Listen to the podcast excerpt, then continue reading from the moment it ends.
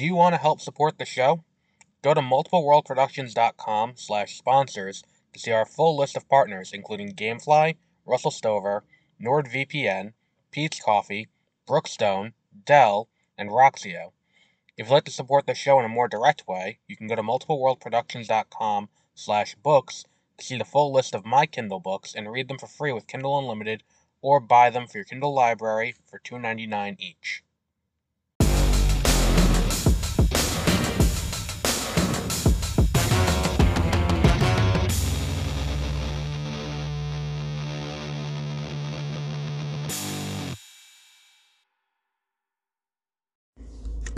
Good evening and welcome to Beware Spoilers. I am Adam.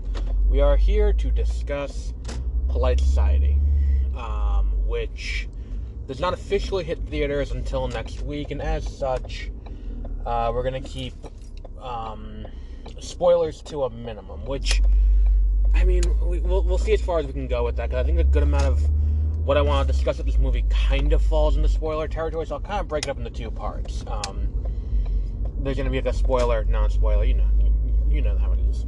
Um, if you're listening to the show. Now to start out, I think the movie is good. Like I'm not saying it's bad. I'm saying that I think you have a lot of really interesting ideas, and you have a lot of really interesting kind of things going around. But at the same time, I feel like a lot of the ideas kind of get muddied as we get into the third act. Uh, and what I mean by that is, like, what we have is an interesting story about this girl Priya, who um, her sister meets a guy and they start getting serious in their relationship. The sister and, and, and her new boyfriend slash fiance, and you know, Priya wants to be a stunt woman when she finishes school, while Ria wants to be, or I think his name, her name is Ria. Her sister, um, you know, wanted to be an artist. She went to art school and ended up leaving art school. So you kind of end up with is this story about this girl who is having her life fracture, and then on top of that too, she's now her sister is now leaving what she thought she wanted to do. She thought she wanted to go to art school, and she's now settling and getting in for marriage. So, and, and Priya is seeing this as an indictment of her abilities. Well, if she thought her sister was this good and her sister couldn't cut it, and now her sister has to settle, what's stopping that from being true about her? Which is an interesting kind of conceit. Which, if you're gonna wrap this movie in this and kind of have it be the way it is, you know, wrap the movie in that. Uh, I think you can get an interesting story out of that. And that story is kind of interlaced throughout the entire thing, where it's like we have these this this girl who's dealing with this, you know, this crisis of confidence that comes. You know, it's it's not even a quarter life uh, crisis yet because she's still in high school, but it's you know, it is you know a crisis of confidence that she has over whether or not, you know, she'll be able to cut it as a um, what's it called? As a um, as a stunt woman, and because of what she sees her sister going through, and I I just feel like the issue becomes when you get into the third act in a movie, and the movie goes I don't want to say off the rails, um, but it does kind of start going into a weird like science fictiony territory. Like by the time you get to that, the question kind of becomes like well, why was this part necessary? Because you can do the movie kind of without that and have it still work.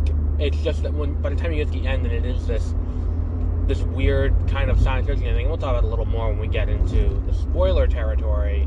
But when you have that, it kind of feels weird.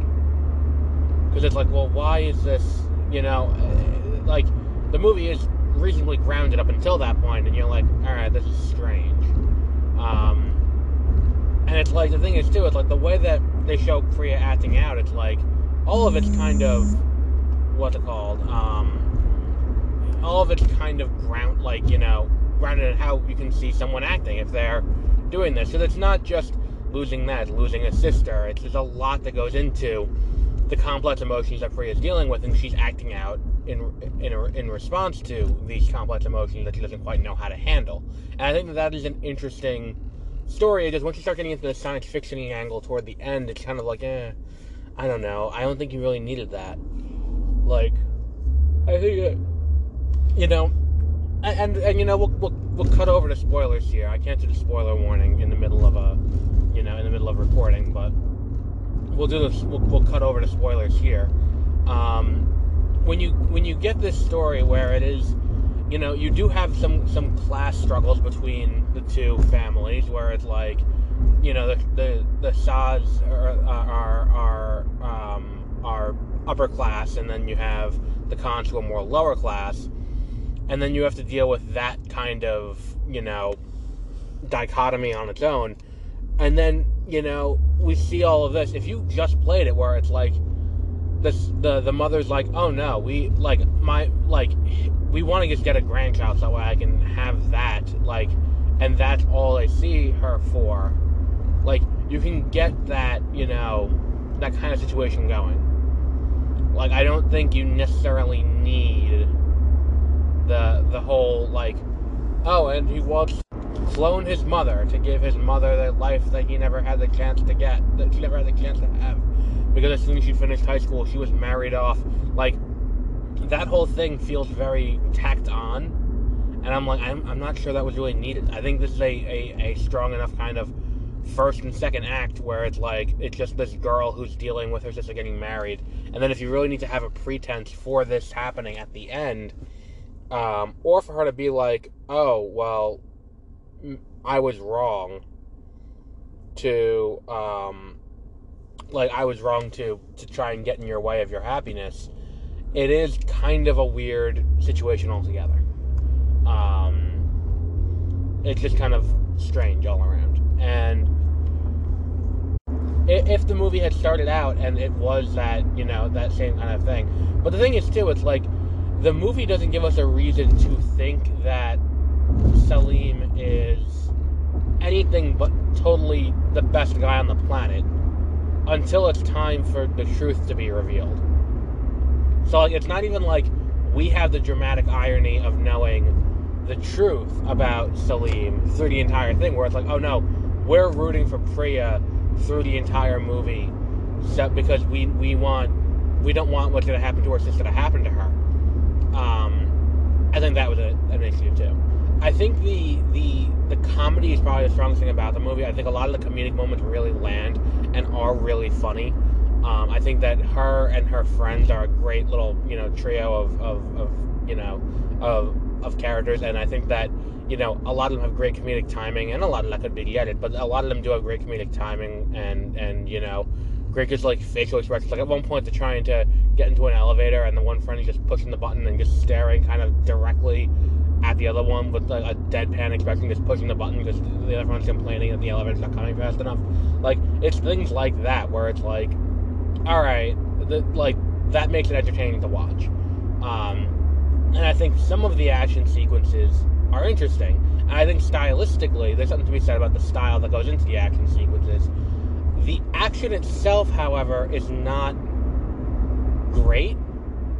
Like a lot, like it's not bad per se. It's just unremarkable, and I think that that is kind of a problem that you you could encounter with this, where it's like, especially in a year where we already had John Wick and we already had Creed three, and and we had these movies that do action in unique ways that are that is so different from everything else.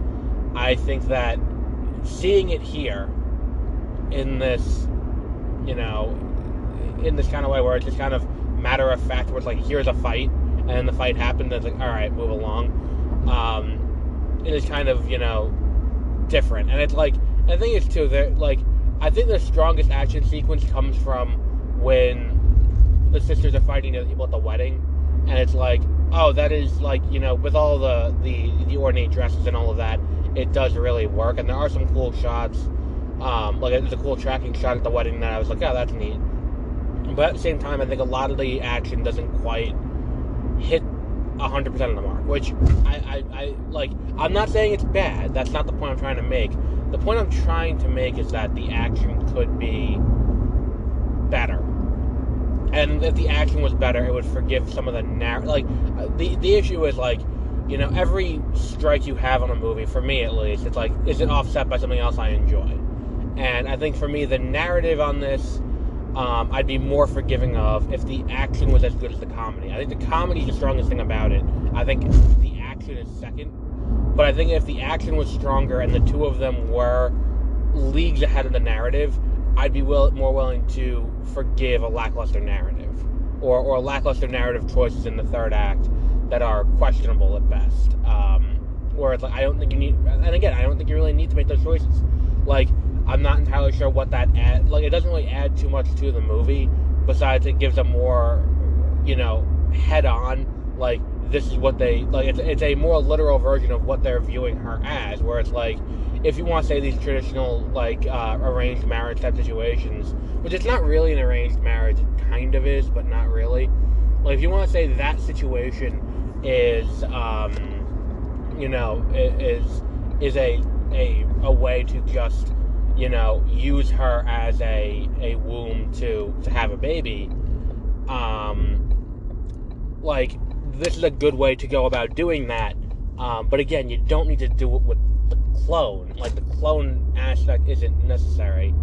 Um, and, and and and that specifically doesn't add enough to the movie to make this weird kind of tangent through the third act really necessary. The only thing it really does is give a way to reunite her with her friends. Because that's the other issue too, is that the movie very much. If you've ever read Syd Field's, wow, my list just decided to freak out there.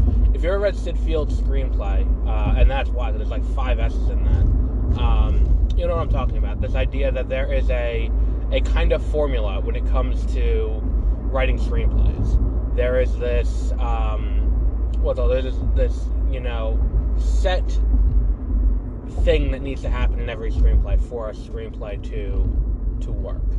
Um, where it's like you need to by the first 15 pages set up everything that's going to happen. By the midpoint, characters should be falling out with each other. Like it, it's all that kind of stuff. If you read that book, it's, it's really it's really a great breakdown of how a screenplay traditionally works. And then it uses like a, a bunch of books that are a bunch of other screenplays to kind of follow that path. And this movie kind of follows it exactly. So, like, as you hit key points, you'll be like, all right, we're halfway through the movie. All right, we are entering the third act. All right, we are, like, it's all that kind of, it's that kind of thing where you're like, all right, let's just move it along. And it, I think that without the cloning angle, the blow up with the friends doesn't get resolved as easily because the friends are not Pakistani because one friend is, is black, one friend is white. Um, I think that going with the angle of just, oh, she is, you know, this is entirely a class thing. Where it's like the amount of times they say through the third act, it's like your, you know, your bloodline is just completely unremarkable. Like that is enough of a motivation for her to want to end the what's it called, end like end the marriage. Like that right there is enough to for her to be like, look, they don't you know, treat you as anything more than just a vessel for a grandchild, and that like that is enough of a, a reason to break up the wedding. Like the the cloning angle is the way to bring them back into the third act, and they are necessary in the third act. But I think that that whole thing could be avoided if you just omit the the blow up and then just have them continue through and it just be that issue. Because I I think that based on what the blow up is that happens to to kind of put Priya at her lowest point. I don't think you necessarily need like I, I think that like her saying like no no no they don't think our family's worth anything. I, I unless it's like a, a rally moment where like they don't think I'm worth anything either or they don't like maybe that works. But I think that it is not the like it's not as strong a glue to bring everyone back together in the same way that like a cloning you know science fiction nonsense is, and I think that is kind of the problem with that. You know, with with that happening at the end of this movie. Um, and if you're if you're putting in a key plot point just to service, you know, bringing characters back into the fold, I think that is a, a questionable decision. Um, that's not to say the movie's bad. Again, and, and and it is easier to harp on what I didn't like than it is to to talk about what was good. And what was good is Costume design's great. Production design's great. There are so many things in this movie that are just beautifully done, beautifully shot sequences, and, and, and the comedy is just top notch. It's one of the funniest movies of the year so far. Um, like I would say, it's funnier than uh, Dungeons and Dragons: Honor Among Thieves, um, which up until now was my favorite comedy of the year. Um, but this is kind of this is better than that. Um, and I think that you know this is a movie that I would say go out and see. Um, only because, and, and, not not only because that, that's the wrong way to say it. I'd say it's a four, um, because I think that this is a, a strong enough, um, you know, it's a strong enough film that it's worth watching in a theater. Um, ooh, there's an accident, a bad accident. Um, it's a strong enough film that's worth watching in a theater. It's it, it's funny, and I think that comedies do work in theatrical environments. And if you're someone who complains about them not being enough comedies in theatrical environments, go take your friends, go see this. Is a great you know movie next weekend when it comes out. On top of that, too, um, it's also you know, an independent movie. I think. I mean, I think working title was behind it and Focus is distributing, but this was a movie out of Sundance, like, and this was a a big budget independent movie, or not big budget, but it was a a, a, a an independent movie that doesn't have a huge cast in the way that like you know you see other movies out of Sundance, um, like uh, um, You Hurt My Feelings, which comes out next month. Which not I'm not disparaging You Hurt My Feelings or Magazine Dreams, which Magazine Dreams is gonna be a lot harder to stomach come come December. Um, I'm not disparaging either of those movies any more than one should disparage Jonathan Majors at this point, but you know, those movies have talent attached. In the same way that I'm looking at Tribeca's lineup, I'm like, is it worth going to anything? And it's like the only movie that like really grabbed me from a brief look at the descriptions is uh, first time female director, which is I think it's Chelsea Peretti's first uh, directorial debut. Um, I said a, a lot of huge comedians in it. And I'm like, all right, maybe I'll check that out. Maybe that'll be worth the trip in the in Manhattan to go see in June. But you know, it, it's it's it's you know it's up in the air. Um, and and look, I think that it is when when you if you want to support movies like this, which are people making stories that they care about, you know, and and and doing what they what they can. It's like I didn't recognize anyone in the movie. Um, that didn't stop the guy in the same row as me from saying, "Hey, didn't you play a terrorist in 24?" And I'm like, I, I like. First of all, if you're if you're going to one of these preview screenings, um, shut up. Like that is the least you can do during one of these movies. Just don't give your commentary to what's going on to everyone else in the theater. Because um, we paid to watch the movie, or in my case, I used a A list to watch this movie.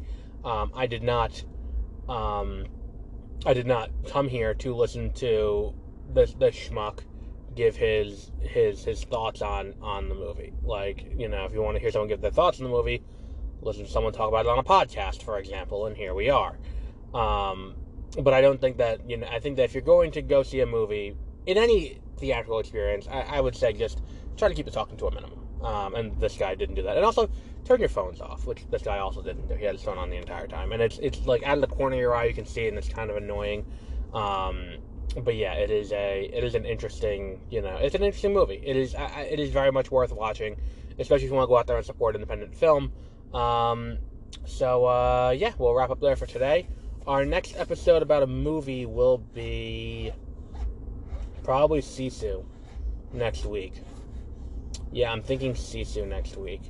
Uh, I'm debating whether or not to come out and do one about Return of the Jedi because I am going to be seeing Return of the Jedi in a theater next week. I've never I've, I've never seen this movie in a theater before because I was not born for another um, 11 years after it came out. Um, but I, I, I would be interested to watch the movie in a theater and see just what um, what's called just just how well it translates. And the thing is too, it's like look, say what you will about the sequels, say what you will about Solo, say we will, especially about Rise of Skywalker. Um, every time I went to see one of these movies in a theater, no matter how, like, and by the time we hit Rise of Skywalker, I was very, like, eh, on the whole situation, to the point where I didn't go opening weekend.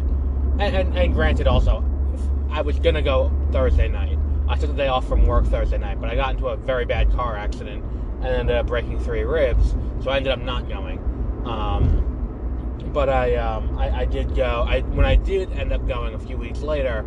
Um, still sitting down in that theater when the Lucasfilm logo comes on and you get the, uh, you know, the fanfare and, and, all of that. Not the 20th century fanfare, but like the opening fanfare for the movie and the Star Wars logo and the, you know, and the you know episode nine, the Rise of Skywalker. It's like, yeah, I I'm not gelling with what they're doing in the sequels, but fuck, man, like that that that gets me every time. Um, so so maybe that's just what I what I need, you know, to, to go see. Maybe I need to go see, you know, Return of the Jedi in a theater. If I can find a theater that fucking's not sold out, like that's the problem. I would be very interested to know where, um, you know, Return of the Jedi ends up in the top five or top ten list next weekend because it's getting a huge push, and I think Sisu is really its only. I mean, well, Sisu's coming out, plus, and that's the other issue. That the other two movies are Polite Society, which I'm reviewing here, and um, Are You There, God? It's Me, Margaret, which I reviewed last Wednesday. So this is one of those things where it's like I, I feel like the the situation is a little strange for me because all I have is Sisu, and then it's like, all right, so what do we? How do we handle this?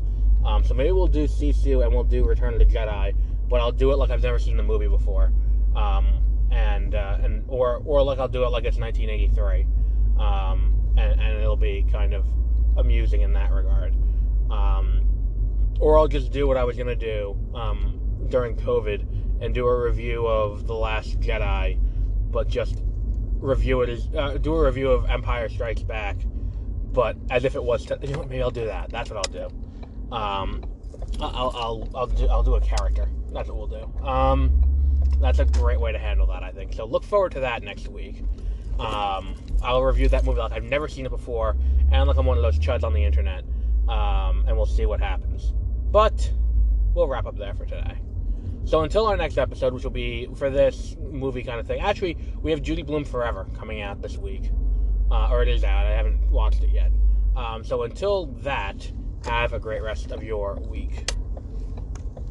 This podcast is a production of Multiple World Productions.